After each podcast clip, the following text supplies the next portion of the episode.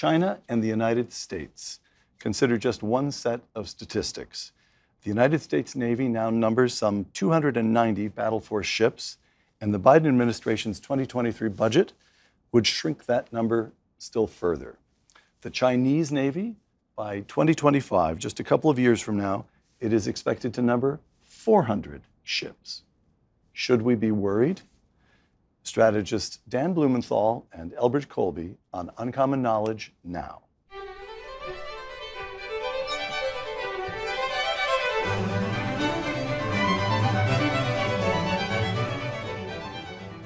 Welcome to Uncommon Knowledge. I'm Peter Robinson, shooting today at the Hoover Institution offices in Washington, D.C. Director of Asian Studies at the American Enterprise Institute, Dan Blumenthal earned his undergraduate degree at Washington University, his master's at Johns Hopkins, and his law degree at Duke. During the administration of President George W. Bush, he served in the Department of Defense. Dan Blumenthal's most recent book, The China Nightmare The Grand Ambitions of a Decaying State. Founder of a new think tank, the Marathon Initiative, Elbridge Colby earned his undergraduate degree from Harvard and his law degree from Yale. During the administration of President Donald Trump, he served in the Department of Defense. Elbridge Colby's most recent publication, The Strategy of Denial American Defense in an Age of Great Power Conflict. Dan, Bridge, welcome. Thank you, Peter. Uh, we'll come to strategy in a moment, but first, could I, could I ask a kind of threshold question?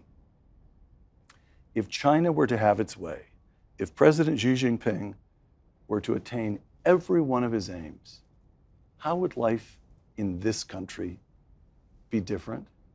What's in, what's in my mind here is that in the old days, during the Cold War, we'd see newsreels of the Soviet Union, and it was obviously grim and gray, and people were trying to escape all the time from Eastern Europe. We had some sense that whatever it was, we didn't want it.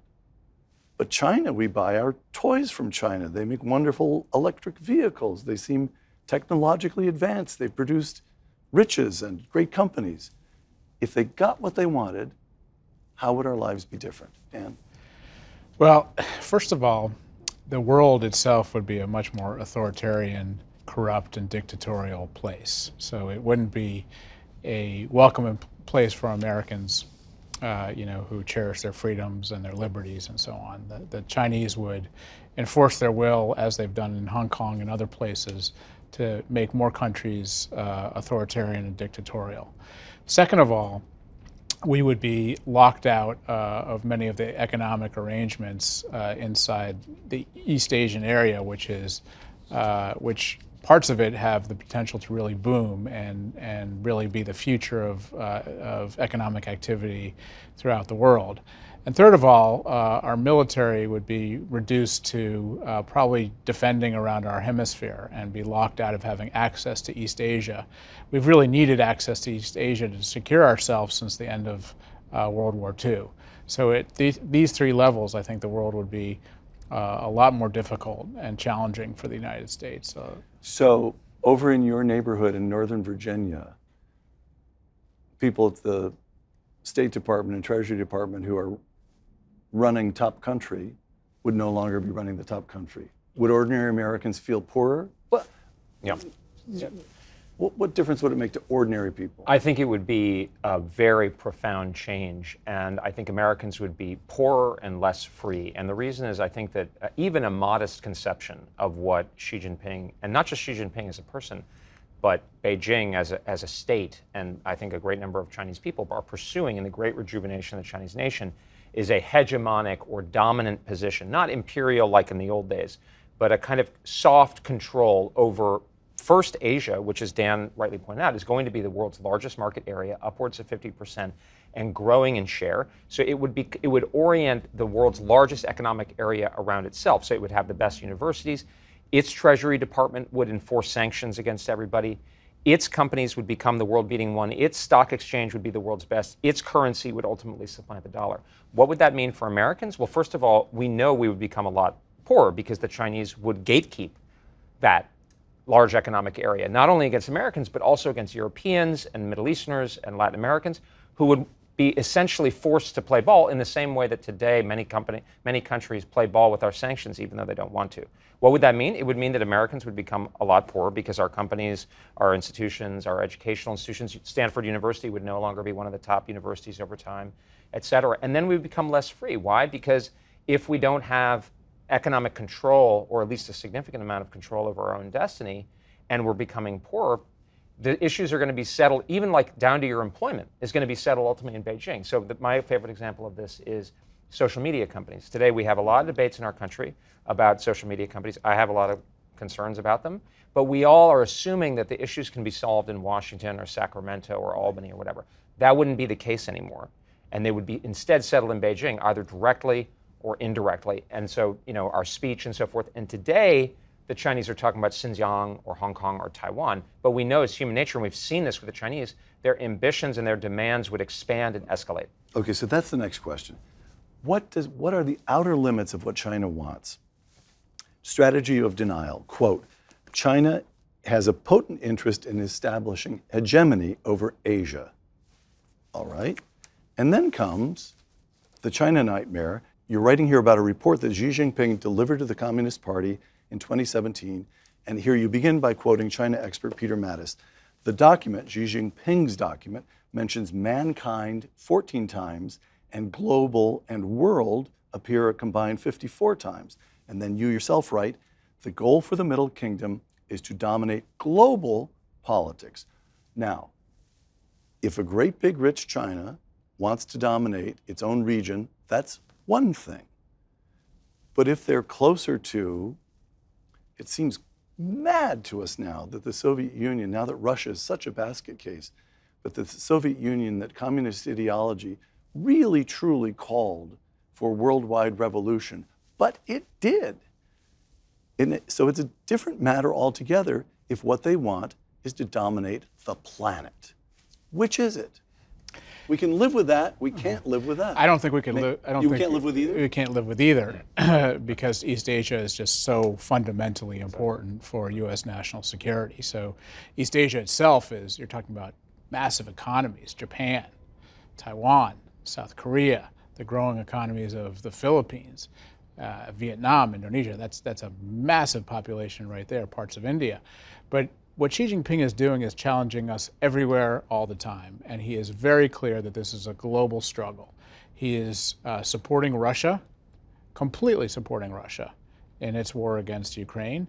Without Chinese uh, economic wherewithal, without Chinese economic support, uh, Russia would probably not be able to keep carrying out this war in Europe. So he's supporting Russia. He's supporting Iran now Iran exports more oil to uh, China than to any other country. It is Iran's top trading partner. Uh, he's looking to build bases around uh, around the Gulf.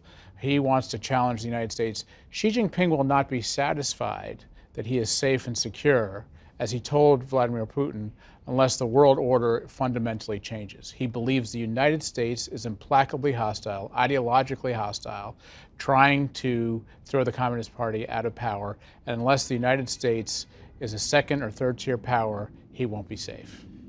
So, what is in this man's head? The two models seem to be um, he's, a, he's an emperor, he's, he's operating in the ancient Chinese imperial tradition or he's a communist. And you, Dan, say in the China Nightmare, the CCP is no longer a communist revolutionary party, close quote.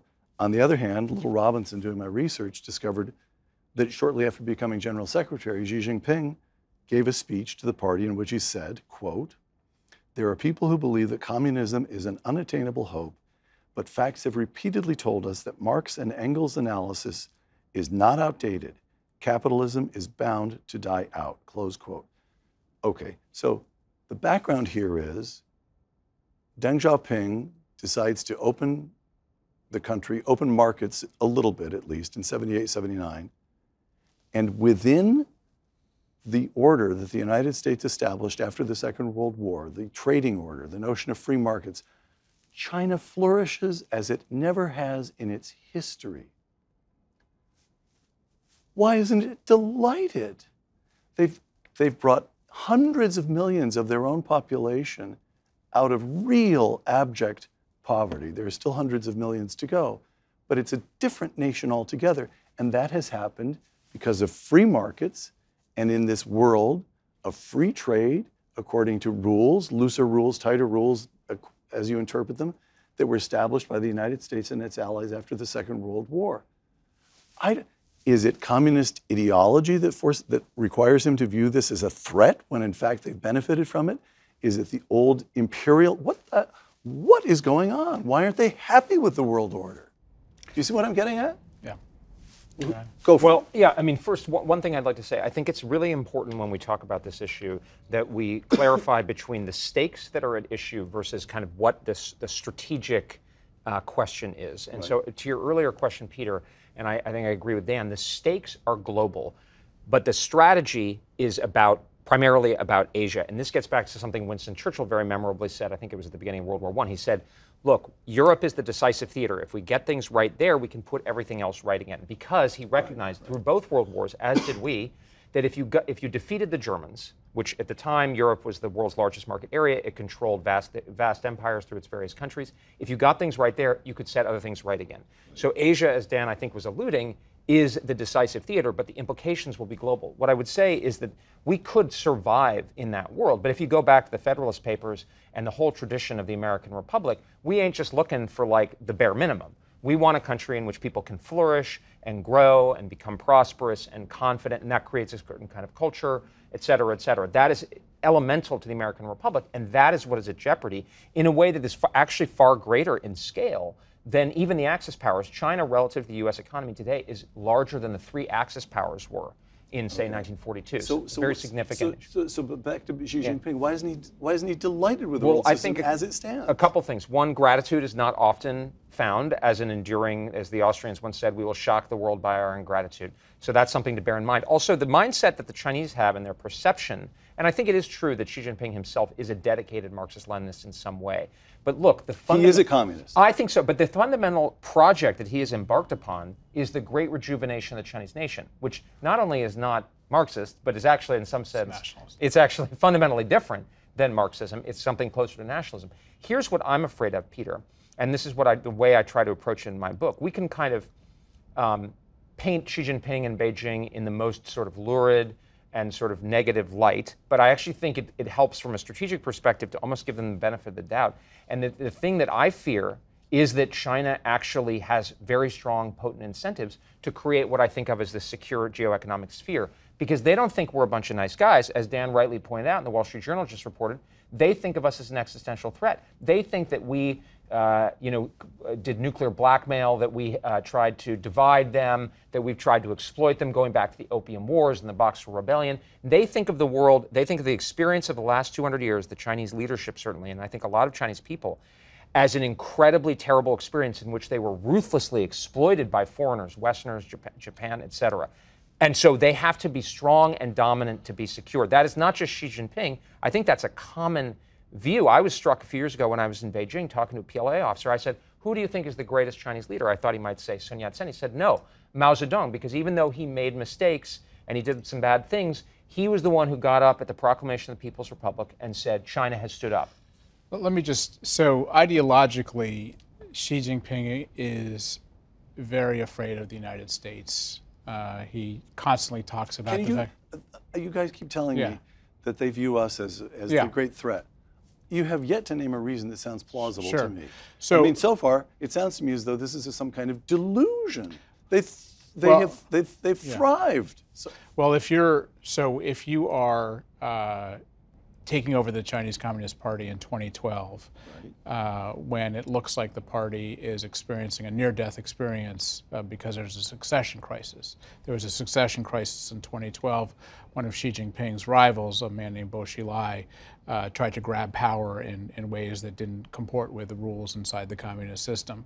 Um, and Xi Jinping decided that the party had become lax in its discipline that it was uh, too polluted with Western ideas, that it was too culturally open to, to Western thought. Can I stop?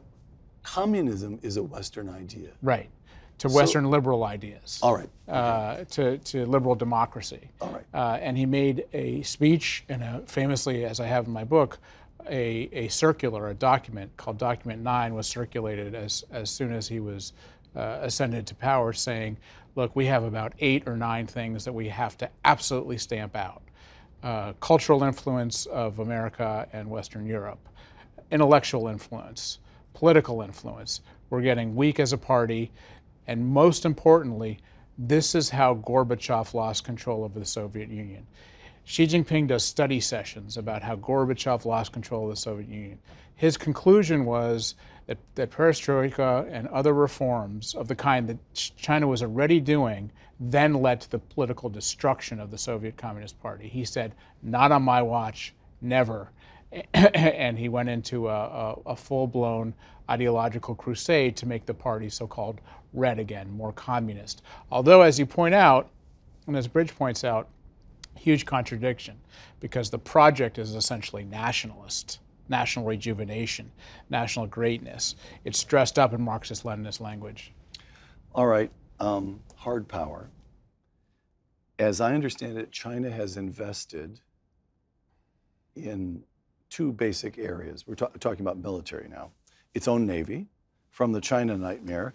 China has launched more submarines, surface warships, amphibious assault ships, and auxiliary vessels than the total number of ships currently serving in the navies of Germany, India, Spain, Taiwan, and the United Kingdom combined.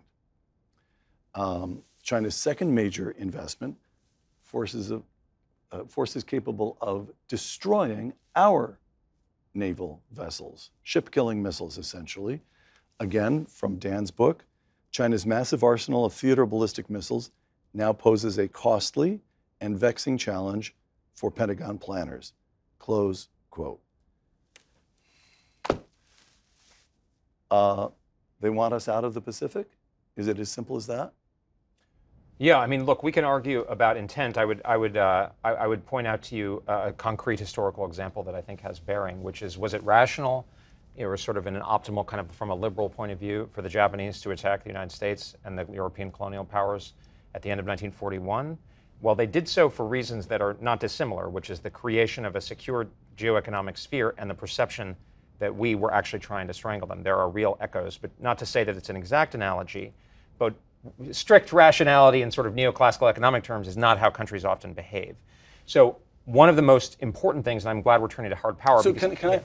So FDR was trying to deprive the Japanese of oil. Oil, which was critical. It's an archipelago, right? Right, and we're trying to deprive them of what? Well, Xi Jinping apparently, according to, uh, uh, it, they think that they we think? are trying to contain and suppress them. When Lloyd Austin asked Li Shangfu for a meeting at uh, the Shangri-La conference and they turned him down, he said, you are trying to contain and suppress us. And according to the Wall Street Journal, Xi Jinping personally uses the term strangling, that we are trying to suppress their growth. Now, we can argue about whether I was actually in a uh, meeting with some very senior sort of. I, you know, every time you guys say this is what they think. This is the way they see it. This well, we're is putting semiconductor. They, it's crazy. Jake Sullivan. It's crazy it, talk. It, it's not crazy. It's, it's not, not, crazy. It's not crazy because we are trying to decouple, and we are tr- uh, leveling things like semiconductor sanctions and shifting our economic policies and our international relations towards. I mean, there, there is, is the Wall Street Journal is reporting that there's a, a block This is the policy of only the last few years. It's clearly in well, but what's the response to this trajectory? buildup of theirs. Well, I mean, they they would say that you know Go now ahead. we're. I want to turn you into a China apologist now. Well, I don't. I mean, Bridge. I don't Keep think it's going, actually Bridge. totally an apologist in the sense that the current administration seems to kind of want to have it both ways, and they're Right. vacillating a bit. I'm not sure how far they're going to go, but I think even a left-wing Democratic administration is basically saying. Now they're ter- calling it de-risking, but obviously the Chinese don't believe us. I mean, if you look at their Ministry of State Security statement uh, in, in the fall of 2023, they're saying we don't believe you, right? So they're looking at what we're t- and they're looking at the national conversation and where things are going. There's strong support for decoupling. European countries and others are shifting away. So again, if you go back to what are the fundamental stakes for China, if it's a secure geoeconomic sphere, a good friend of mine, Dale Copeland at the University of Virginia, and if you go back to the work of like Robert Gilpin, I think the most compelling scholarship about wh- why wars often happen is a fear of economic slowdown. And if you think back to what Xi Jinping's incentives are, they do have to grow. This is the basic bargain of the Communist Party. He has to keep it up. He has to get any government has to keep growing. So it's not. I'm not saying that they're justified, just as I wouldn't say the Japanese were justified. But if we're thinking about it from a strategic point of view, we have to take that in mind. Now, the, that's what they care about, in my view.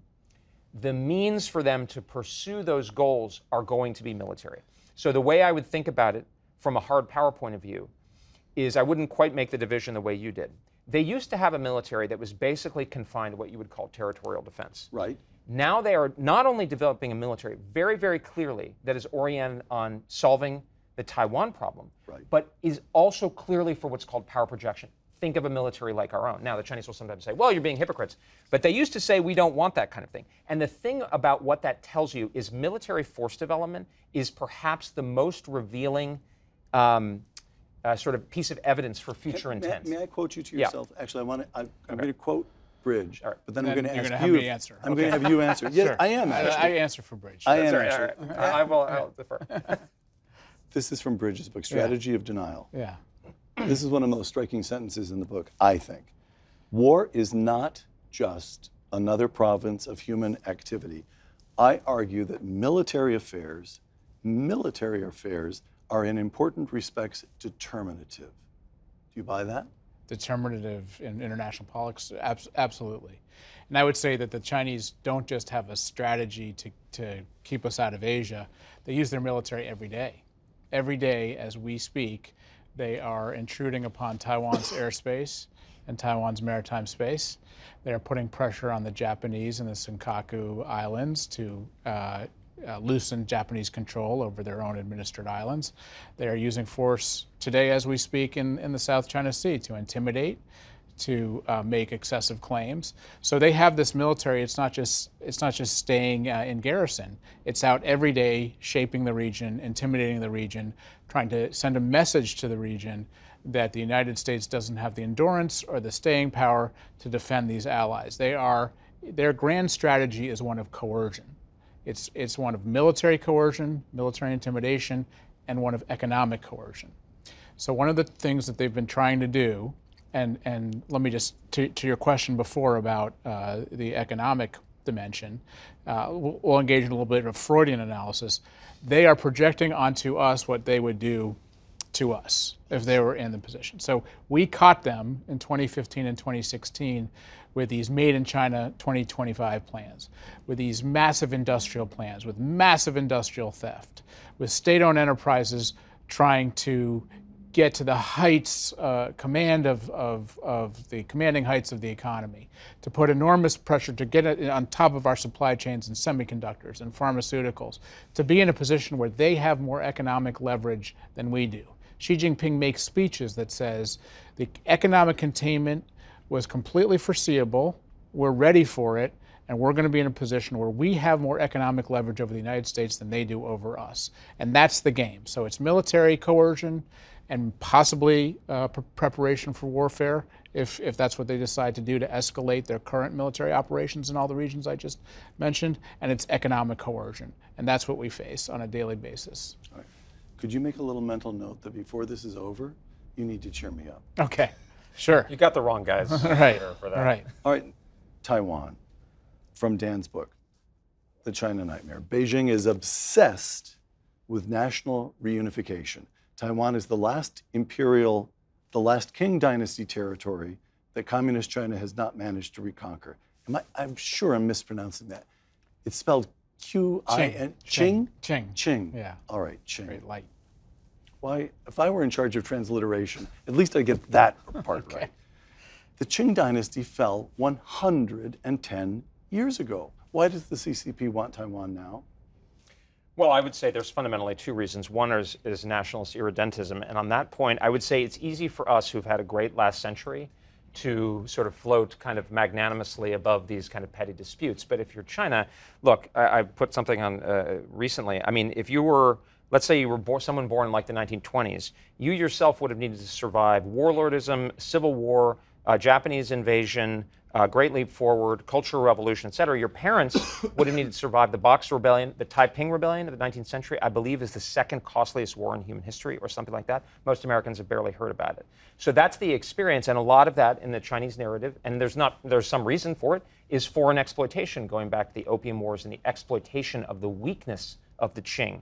And so what you have is a nationalism which you know, in this sort of Western Europe is considered in bad odor because they were the ones who imperialized everybody, right? But if you were, if you go to India, people are also very nationalistic, and proudly so, or Vietnam, and they remember the humiliations they suffered, and they, you know, first of all, they want to have a sense of justice, but more fundamentally, they don't want a repeat of that experience.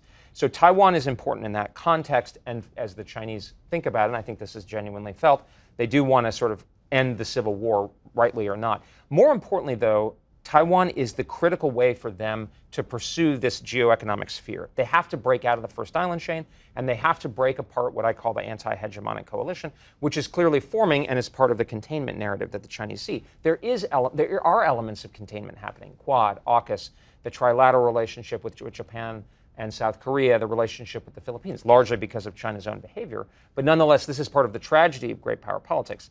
But this is basically why they care about it. I mean, then you can add on the semiconductor issue, but we haven't even, you don't even need to get to that. It's one more big, big issue. Taiwan is the only Chinese democracy uh, in the world, and this drives the Chinese Communist Party crazy.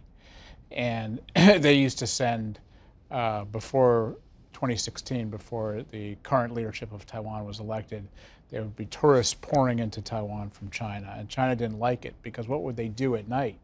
They would watch political TV shows, the raucous democracy of Taiwan, and they would enjoy it. and uh, this is something they just cannot countenance. They've been telling people for so long that uh, democracy is chaotic, that democracy doesn't work, and guess what? In Taiwan, it really does work. They're facing an, an election in a few months. It's going to be another peaceful transfer of power. Uh, and uh, it's just something China cannot live And with. Taiwan has gotten rich. And Taiwan has gotten rich. That's right. Okay, boys. Is it, there are moments in this complicated world of ours when the problems facing this country are simple.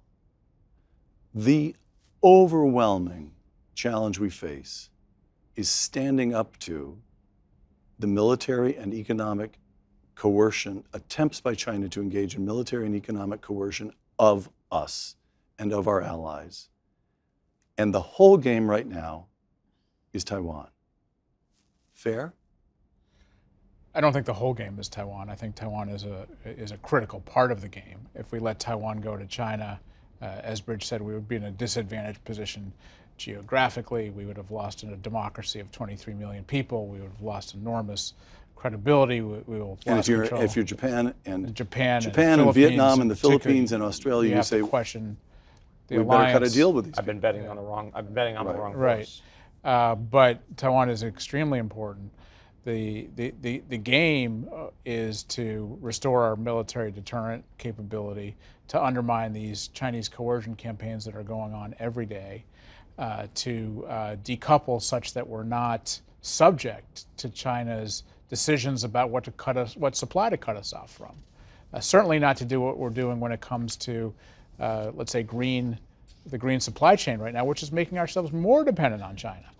We're moving to an uh, electric vehicle supply chain that is almost completely dependent upon Chinese processing of rare earth metals. Okay, so this brings us to the point that this man has been making on Twitter and everywhere he appears. Um, the Russians invade Ukraine. We engage in a kind of slow motion escalation of our involvement. We give them more weaponry. We give them fun. Now we're up to Abrams tanks, and the president is talking about cluster bombs, and we've given them. I don't remember the figures, but it is well into. It's the high double digit billions that we've already awarded them, and the administration wants Triple triple already. triple already, and the administration wants more. And Bridge Colby says, we are taking our eye off the ball here.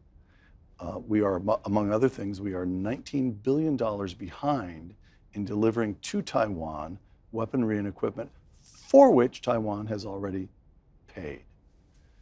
That's one argument. The other argument is no, no, no, no, no, no, no. If Xi Jinping sees us take our hands off Ukraine, he will conclude that that is the way we handle our allies and that will embolden him in Taiwan. The correct way to see Ukraine is as follows the defense of Taiwan runs through Ukraine. I know where he stands. Where do you stand? You'll, you'll, you'll get your chance. Okay.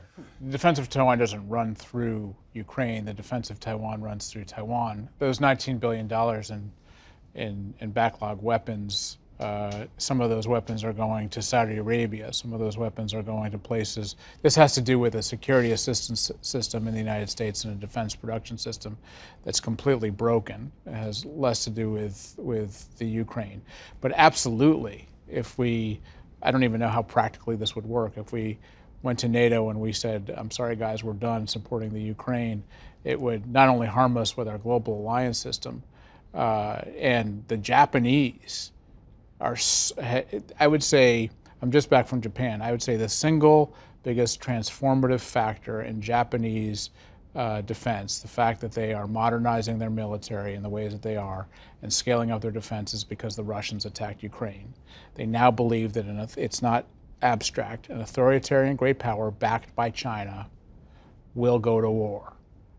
so you don't have to hear it from me. You can hear from the Japanese, the Taiwanese, the South Koreans, the Australians.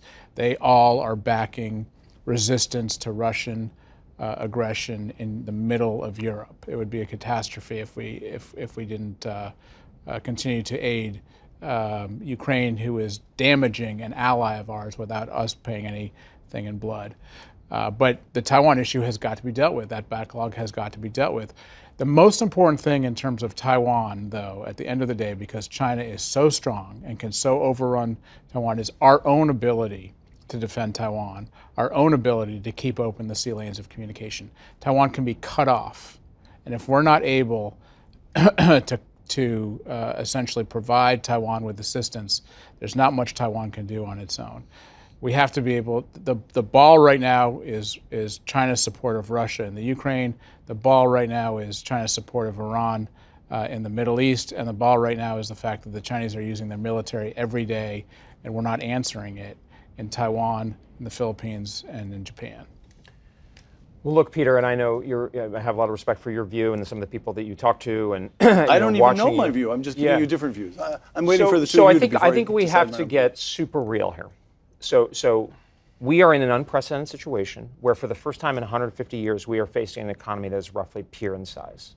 So essentially, we can argue about the exact. That's not true. Well, I mean, that part of it's not true. Conventional assessment, certainly, it's by far the world's largest industrial power, for instance, which is what would be relevant for a war. I mean, I think that's indisputable. You grant that? It is the second largest economy. It's a very important economy. Okay. It will it's remain the, times the shipbuilding it, it, capacity of the United States, according to the Office yeah. of Naval Intelligence. It'll remain the second largest economy for some time. So it's a very important. Economy. In any case, like it's much larger They're relative big. to the United yeah. States than any power we have faced, and it's been 150 years since we've had a rough peer.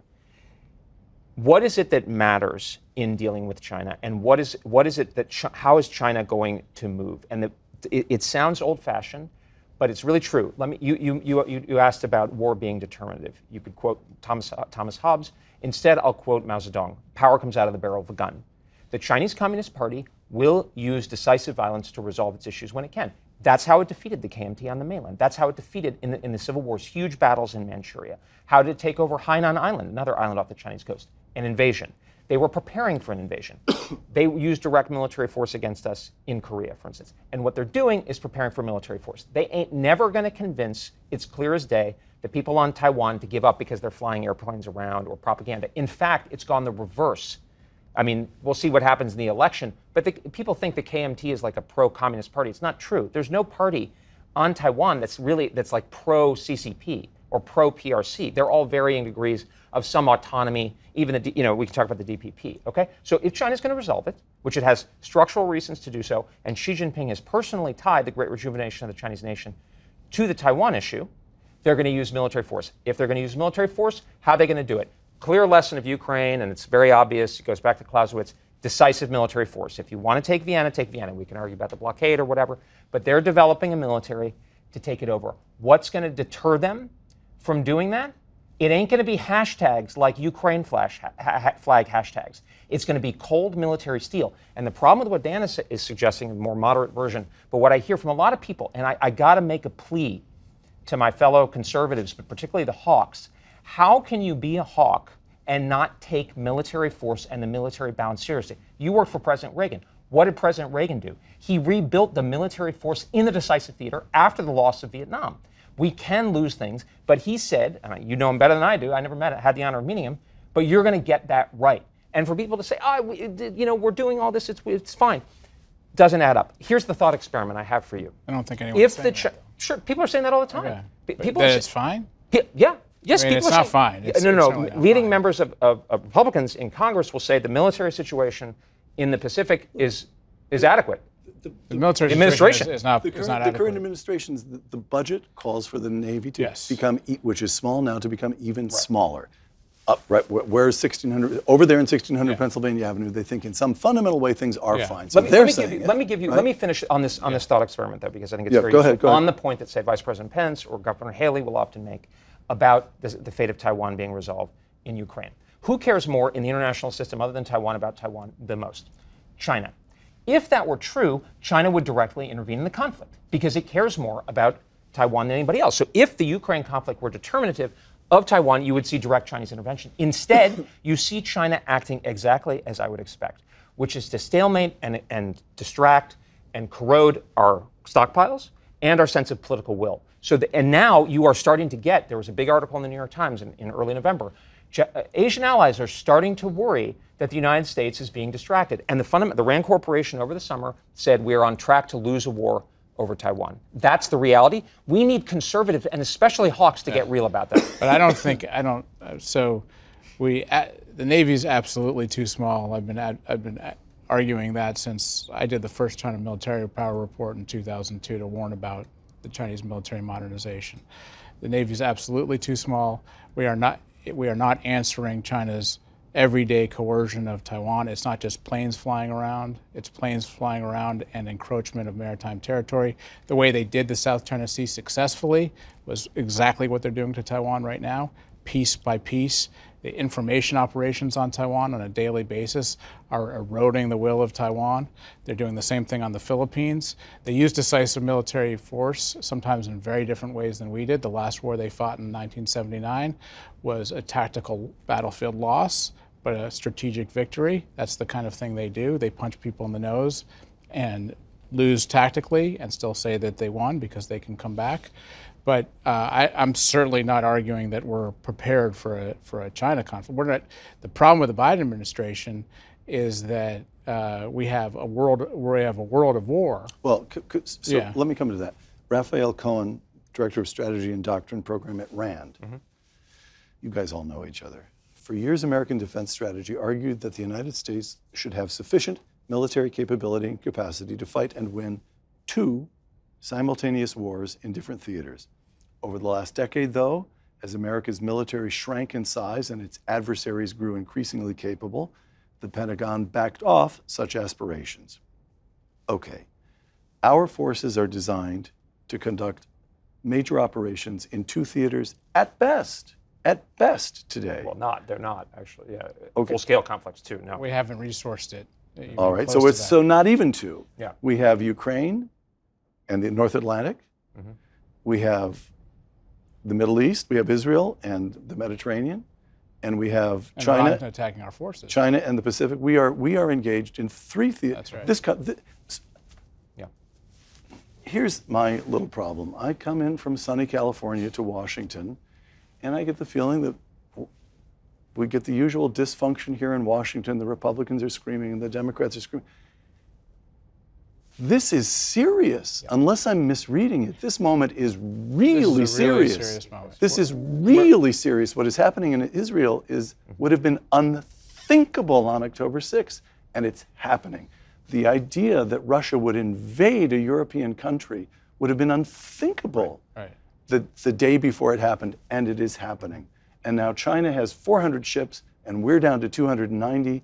I can remember on this program interviewing then former Secretary of Defense Bill Perry, who talked about sending a carrier group through the. Taiwan Strait during the Clinton administration to demonstrate our support for we would Taiwan. never do that now because we'd be too afraid. I about it. talked to a retired admiral recently who said, "Oh no, no, no, our carriers must remain 1,000 miles away Well, to, we, to we remain do safe." send we send we send ships in through the Taiwan Strait all the time. Uh, more expendable Yeah, ones. we, More we, expendable, we send, all right. but we are in the most dangerous so- moment. so- we're, in a, we're in an incredibly dangerous moment, and we have failed to resource our strategy. But we are where we are now. Yeah, We are where we failed are. to resource our strategy. They, they, So, so I have two questions. One is, you you both work here. You're among the intellectuals who are you're off stage. The members of Congress are on stage, but they're always turning around saying, "Blumenthal, did I get that right? Bridge, what about this?" Is this town serious? It- it- do you feel a sense of seriousness descending that is adequate to the moment? absolutely not. Absolutely not. Absolutely, we're, we're in a world of warfare, and we're not uh, on a war footing. We're not on a on a footing that is producing the kind of capabilities that the Ukrainians need to get out of a stalemate. We were piecemeal about it. We, the strategy, if it had been faster and more decisive, uh, we wouldn't be in this stalemate. We're in a situation where Iranians are attacking U.S. forces, where the Iranians can escalate at any moment. This is the world we're, we live in. We- We're, it's just impractical to think that we're going to be pulling out of those places because when we're under attack by the Iranians. Well, if we get the- punched in the face yeah. in a decisive theater, Well, we, we you know, if we if we get punched in the face again, I suppose. Yeah, but a whole mean, different- by but, Mike Tyson, But by, uh, but you know. but uh, well, the Russians are pretty close to Mike Tyson. Uh, so the so so so uh, with with a with a fierce fierce military, uh, you know, who's getting decimated by an ally willing to fight. Um, but uh, we are not serious, and we have to get on a war fit, footing. We have to resource our defense needs. We need to be present in the three major theaters that many people have advocated for many, many years and saw this train wreck coming, including the National Defense Independent Panel a few years ago saying we are not resourcing our strategy. We could face exactly this moment. The Russians attacking in Europe, the Iranians attacking in the Middle East, and the Chinese rattling their saber and using their force in East Asia. We have got to get on a war footing. We have got to get our defense production up to the place where we can actually get the things to Taiwan that we need to get. We need. Uh, Who's saying that? Donald Trump? nobody is saying that. Well, as far as but so so Dan, just to take your argument, I understand that you and many others, and just because you said it, have been arguing that for a long time. But for 15 years, people have been saying we haven't been spending enough on defense, and perhaps they were right. But if you carry that forward, then right now we are not prepared, and we are manifestly not prepared. There's a fundamental insolvency between our strategy, the way we're actually acting, and the capabilities we have. And people who've been saying for 15 years that we haven't been spending enough, like the National Defense Panel, should recognize they should be the ones most concerned about the scarcity problem. Whereas, like instead, you so you mentioned the two war thing. We don't have a two war. You know why we shifted off the two war? Because we were going to lose the one big war. Another thing Churchill said is you can fight two wars, gentlemen, or you can win one. And we decided under General Mattis uh, and President Trump, we said we cannot lose the big fight, and that's what we're risking doing. So the administration is fundamentally irresponsible in the sense that the President of the United States gave his second Oval Office address and did not mention China, which is allegedly the priority. So in a sense, you, I mean, we don't know if the Chinese have been behind what's going. Obviously, they've been supporting the Russians and what's happened And in Israel Iranians. and the Iranians. But clearly, cui bono, they are benefiting. And now the administration, in the meeting at, at APEC, for instance, is it, it's, it reeks of an, a desperate attempt. In fact, administration officials were saying they don't want a crisis. So this is a this is a perfect opportunity. But the thing is, if Republicans are going to be serious strategists, look, if you're up on the hill, if you're if you're a Congress, congressman in general, a lot of what you do is speeches, uh, uh, you know, uh, in committee or you go on TV. But the buck stops with the executive branch the President of the United States, Secretary of Defense, National Security Advisor. If Republicans catch the catch the dog and we get into to power, not I mean we I don't mean I don't know what happened to me, but just Republicans in general, we are going to face this fundamental discordance between where we are and where we would like to be. And the thing is, you can't solve that with defense spending. By the way, You the- can't solve it can't it's going to take no, no. It's going to take time. years. It It's going to take Yeah. years and years at start now, best. for sure. There's fundamentally broken about our defense industrial base. So you have Republican members of the Senate saying, "Oh, we're better off after Ukraine." If you read the defense press, you'll see the ICBM is about to be delayed. We, the, uh, Congress is authorizing two attack submarines a year, but we can only build 1.2 or 1.3. We're behind in missile production, et cetera. It's, it's going to take five, six years to rebuild simple things like uh, javelins and Let me- stingers. let me That's just- the reality. Let me say one thing here. Okay, so imagine, imagine this scenario. You want to go protect Taiwan in case in case the Chinese escalate from this current co- current coercion campaign to an invasion in the next few years. So you go to Europe and you tell them we're done funding. Uh, your problem, yeah, Scholz. yeah, sorry, we're, Olaf, we're out. We're out. started increasing We're, we're, we're out. But but you know, can can you please be with us on this Taiwan issue? And also, can well, the, you know, can you the Japanese stick with us? We promise on this one stick with us. We really mean it. we really don't mean the it. Europeans to Imagine, come ima- sure we do. No, we don't. Yeah, No, we, no, we what do do. they have well, uh, UK is in AUKUS, as you said, and and uh, AUKUS stands for uh, the the Australia, uh, New Australia, Zealand. yeah, All right. and and uh, and then and then we're going to want the Europeans uh, help with sanctioning China. We're going to want Sanctions the not gonna work. We're going to want the be European help with with economic um, uh, warfare. Uh, so we're going to need so so so the plan in this scenario is we go there. Then in the Middle East, as the Iranians are attacking us, what do we do? We pull out and say we're not going to actually defend our allies in the Middle East. We're pulling it all over to Taiwan. This time we're serious, even though we left the Middle East under attack. What's the alternative? This time we're What's serious. the alternative? The So, like, alternative, so, so, so, Dan, the alternative you- you- is you- the alternative is to start is to start an emergency program of funding our defense. But you're not going to solve the scarcity problem for years at best. And by the way, Right. people have been arguing that So- for years, and it ain't happening. The, the So, so, administration's so not now is the that forward. time because there are two wars going on. Now is absolutely the time to get serious about Can this. Can I ask you another? We don't need the Europeans in Asia, and we we, do. we striking need- is- we need the Europeans on, on two economics nations don't for sure. We matter. The The cannot. two of we you cannot. are on the same side, and you're fighting tooth. Yeah, because it's but it gets back to the stakes versus what matters. issue. Yes, yes. It's What- what, what matters matters, right and there's a clear logic that I'm making in my book that that I, I, hawks of all people value the importance of military force. I mean, I've had like John Bolton. I remember said he was kind of criticizing some of the arguments I made. He said military power is fungible. I'm sorry, you can't use a missile more than once. It's going to blow up.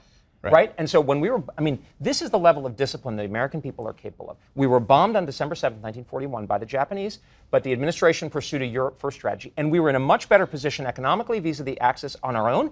And we were allied with the British Empire and the Soviet Union. Joseph Stalin, one of the three worst leaders probably to ever live. And people are saying we can't.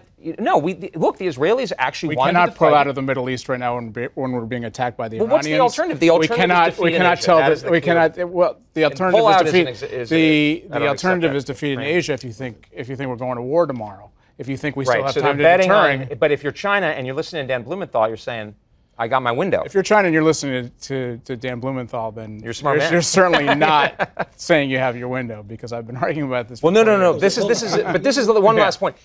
Saying And you- also- maybe you've been right, Dan, but that hasn't been the policy that we've pursued for the last 15 years. So we have to deal with the reality now. so The reality right now is we have to stop Chinese interference and coercion of Taiwan, the Philippines, and Japan. That's the reality we face right, now, now. today. Okay, so I'm trying to get to who's responsible for doing this. You see it. You see what needs to be done. You write about it. This is immensely valuable, but it has to happen. Mm-hmm. So I'm, I'm, I'm now just a few questions, if I may. I'm stumbling along here, but where does the traction take place? Let me quote you, Bridge. You, you have the wonderful passage about in strategy of denial about peace is something that isn't automatic. It's an achievement. I'm quoting you now. Peace comes only from a willingness to consider what a war would actually be like. For the armed forces, this means a warlike temperament and professionalism. Close quote. Well, the Navy's down to 290 ships. Army, Air Force, Navy, Marine Corps. Last year, only the Marine Corps met its recruiting target.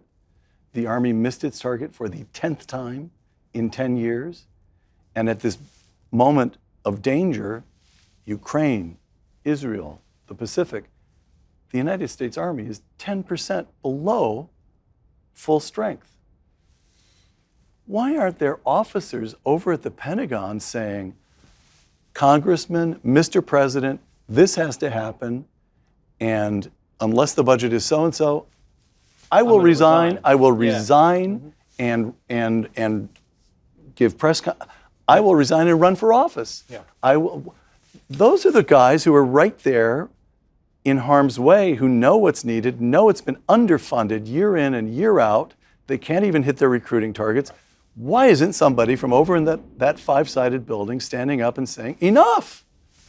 It's an it's a source of enormous Serious frustration. indictment. And I will and They I, do know what's going on. Oh yeah, yeah. I will add to that that the North Koreans talk about surprise, right, in terms of uh, Hamas and Israel, and Hamas not being, and people thinking that uh, uh, Hamas was contained and so forth. The North Korean situation is not uh, exactly quiet. We have a lot of forces in South Korea there to deter uh, North Korean aggression. Uh, they're due for some kind of provocation.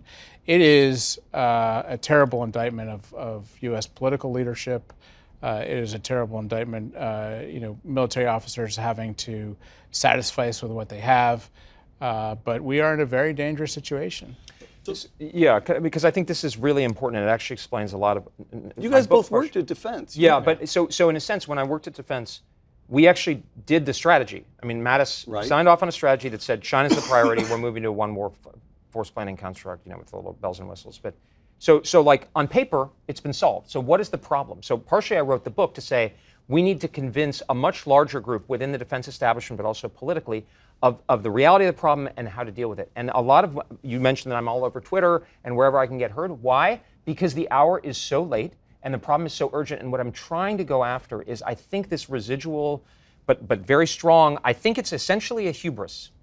I mean, if you really listen to what we're saying, hubris and you, is a fancy word. Is it just laziness? No, no, I don't think it's. I, I, think people don't actually think the Chinese are as formidable a threat. You see it on I both see. sides. All right, all right. President Biden when he's unscripted, like at political press uh, fundraisers, he will say very dismissive things about the Chinese. You also hear similar things. Oh, we have the best military in the world. We can handle this. We're America. No, we could actually lose. Our defense industry is in terrible shape. The military situation is in terrible shape. So fundamentally, this has to be politicians. And one of the reasons I go after the trade-offs is I think the, re- the, the, the, the beginning of wisdom is going to be the recognition that we can't do it all.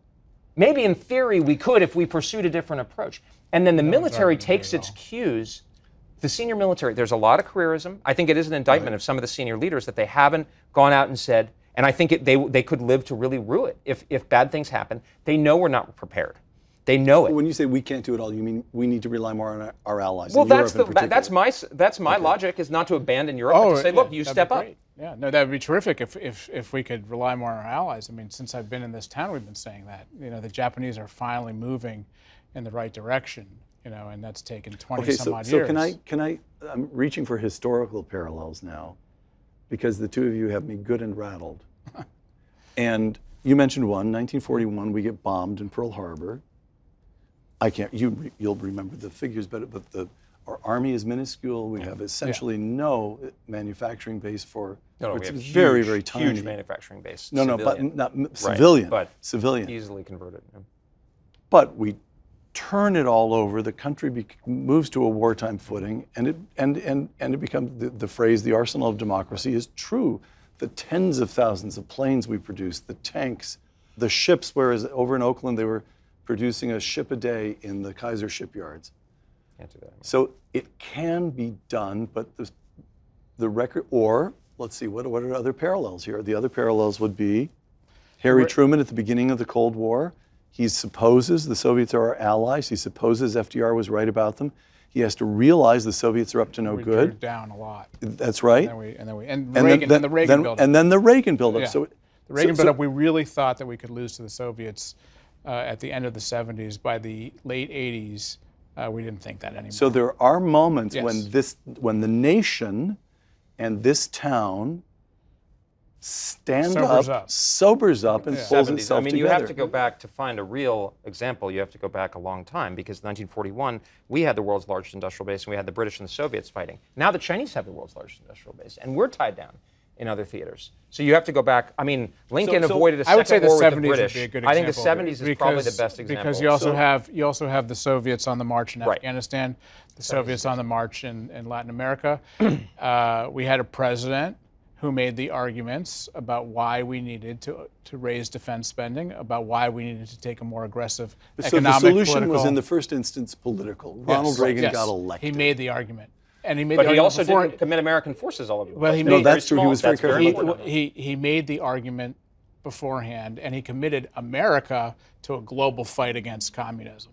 Okay, so look look over the political landscape as we uh, approach a presidential election in 2024. Who's up to it? Do you see anybody? Um, I think can Donald that, Trump be briefed? Can he be can he be brought around to this view to understand it in detail? Well, we, I mean, the strategy that the whole shift on China happened. Donald Trump, Trump, is not going to read this whole. Well, book. I don't know if President Trump has written my book, but I think the side that you know President Trump, Governor DeSantis, that kind of approach, there, there is a recognition that China is the top challenge and that we cannot and should not be frittering our resources away. I, I think the other side of the argument within the well, I think under Donald Trump, obviously, we went after Iran in a big way, so it wasn't. You know, we, we the, the, world. You know, eh, the world has a way of intruding upon your, your your greatest plans. We did not build up our defense to meet the the China threat.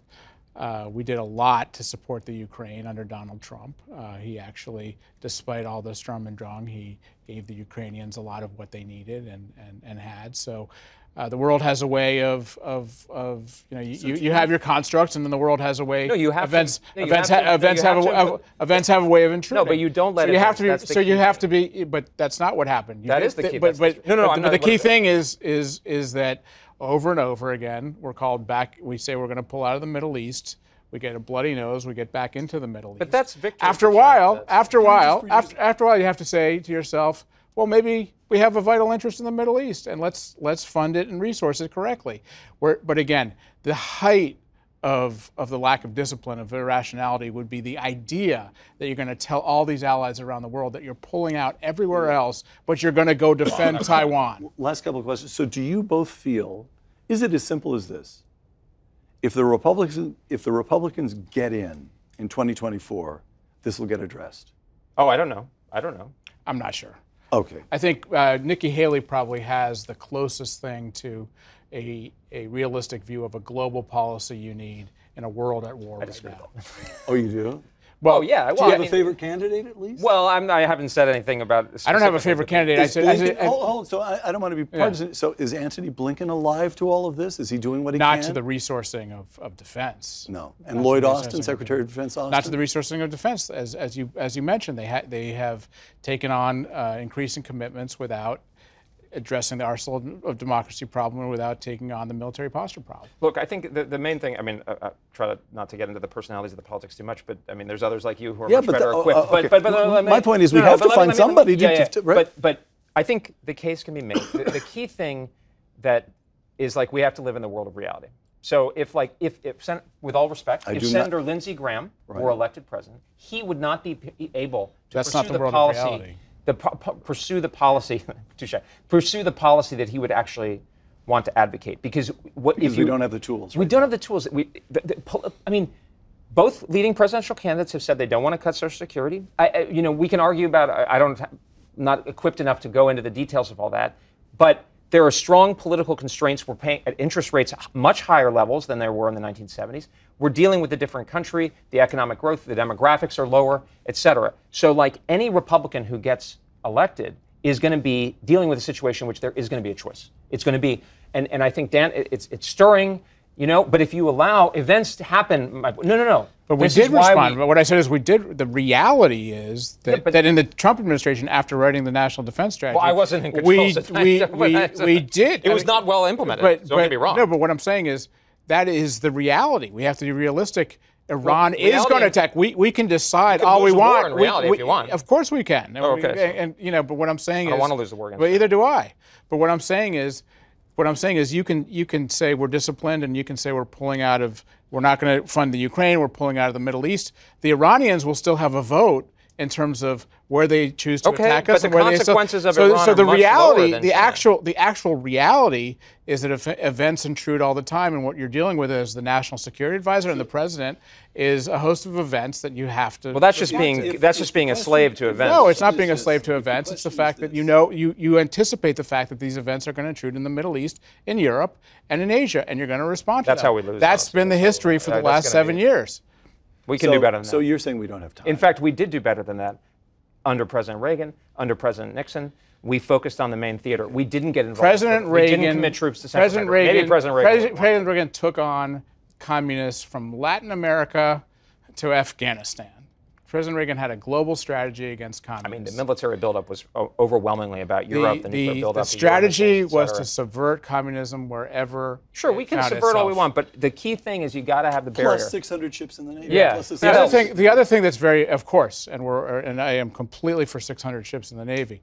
The other thing that we have to address is the fact that the Chinese economy is in a lot of trouble and we ought to have a, a proactive strategy that takes advantage of that. It's very dependent on a lot of different countries.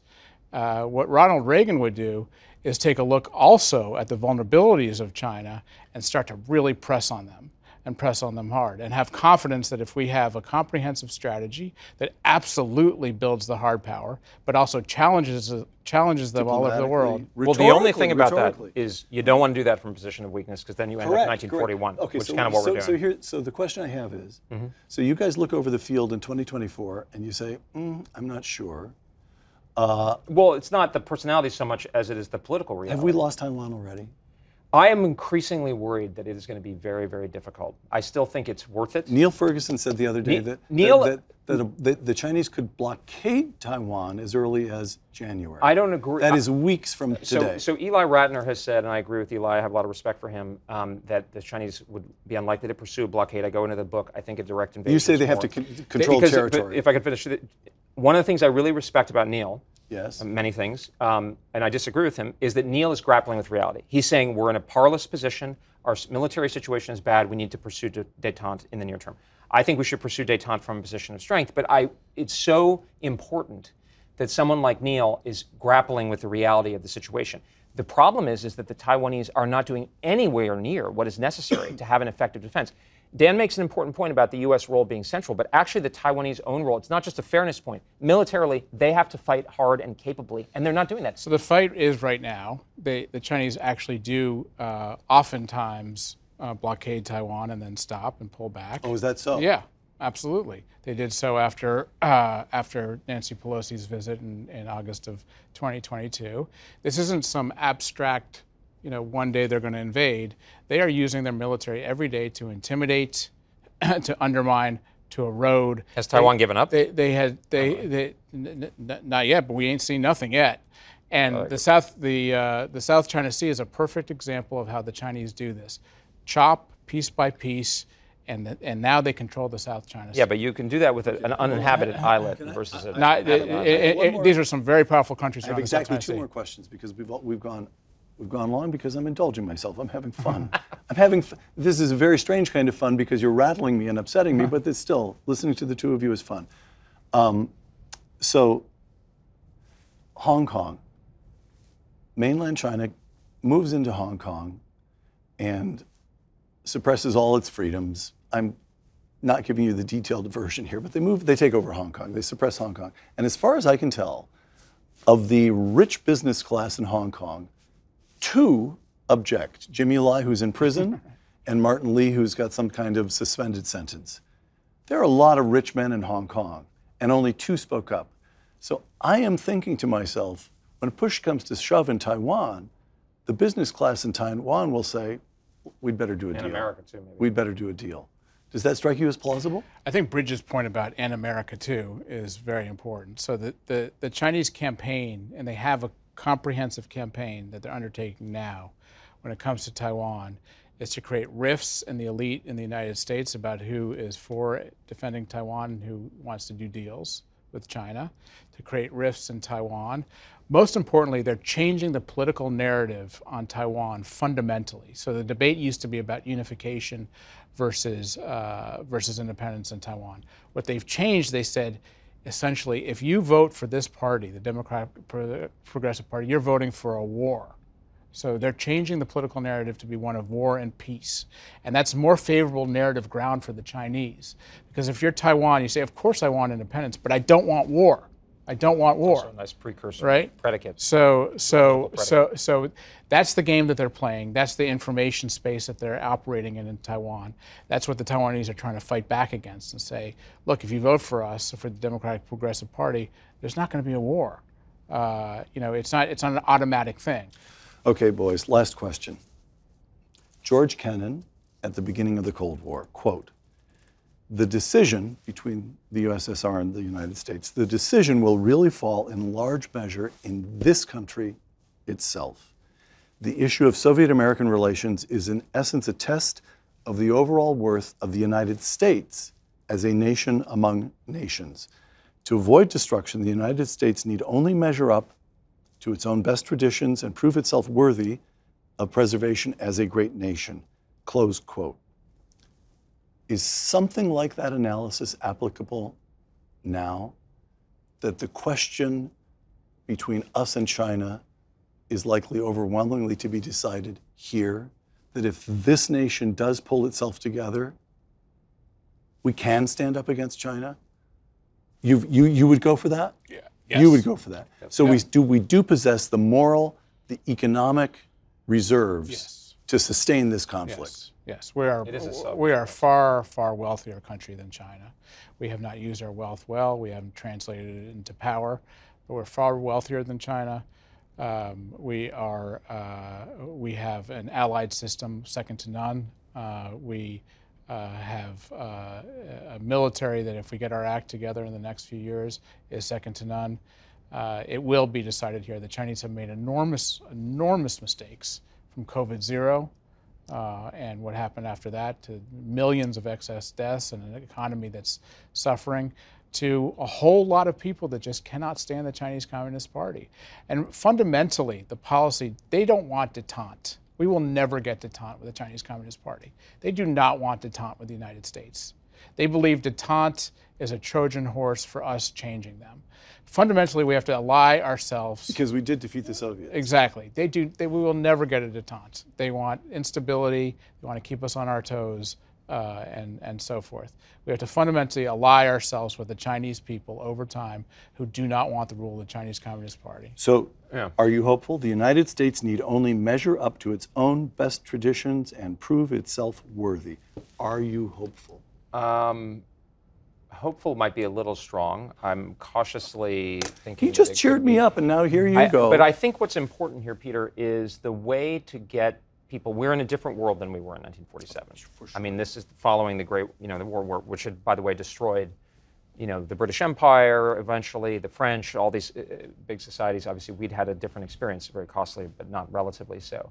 I think today the mindset is a different one, and it's even a different one than when Ronald Reagan came in Mindset in this country. in this country. And and and there's a little bit of, of and I, Kennan is not always like this, but in, in this context, that Kennan is this sort of mystic chords of memory that it's that yes. it's kind of a just summon the willpower. I, I think this is how a lot of sort of you could say traditional Republican politicians talk, and I don't think this is landing.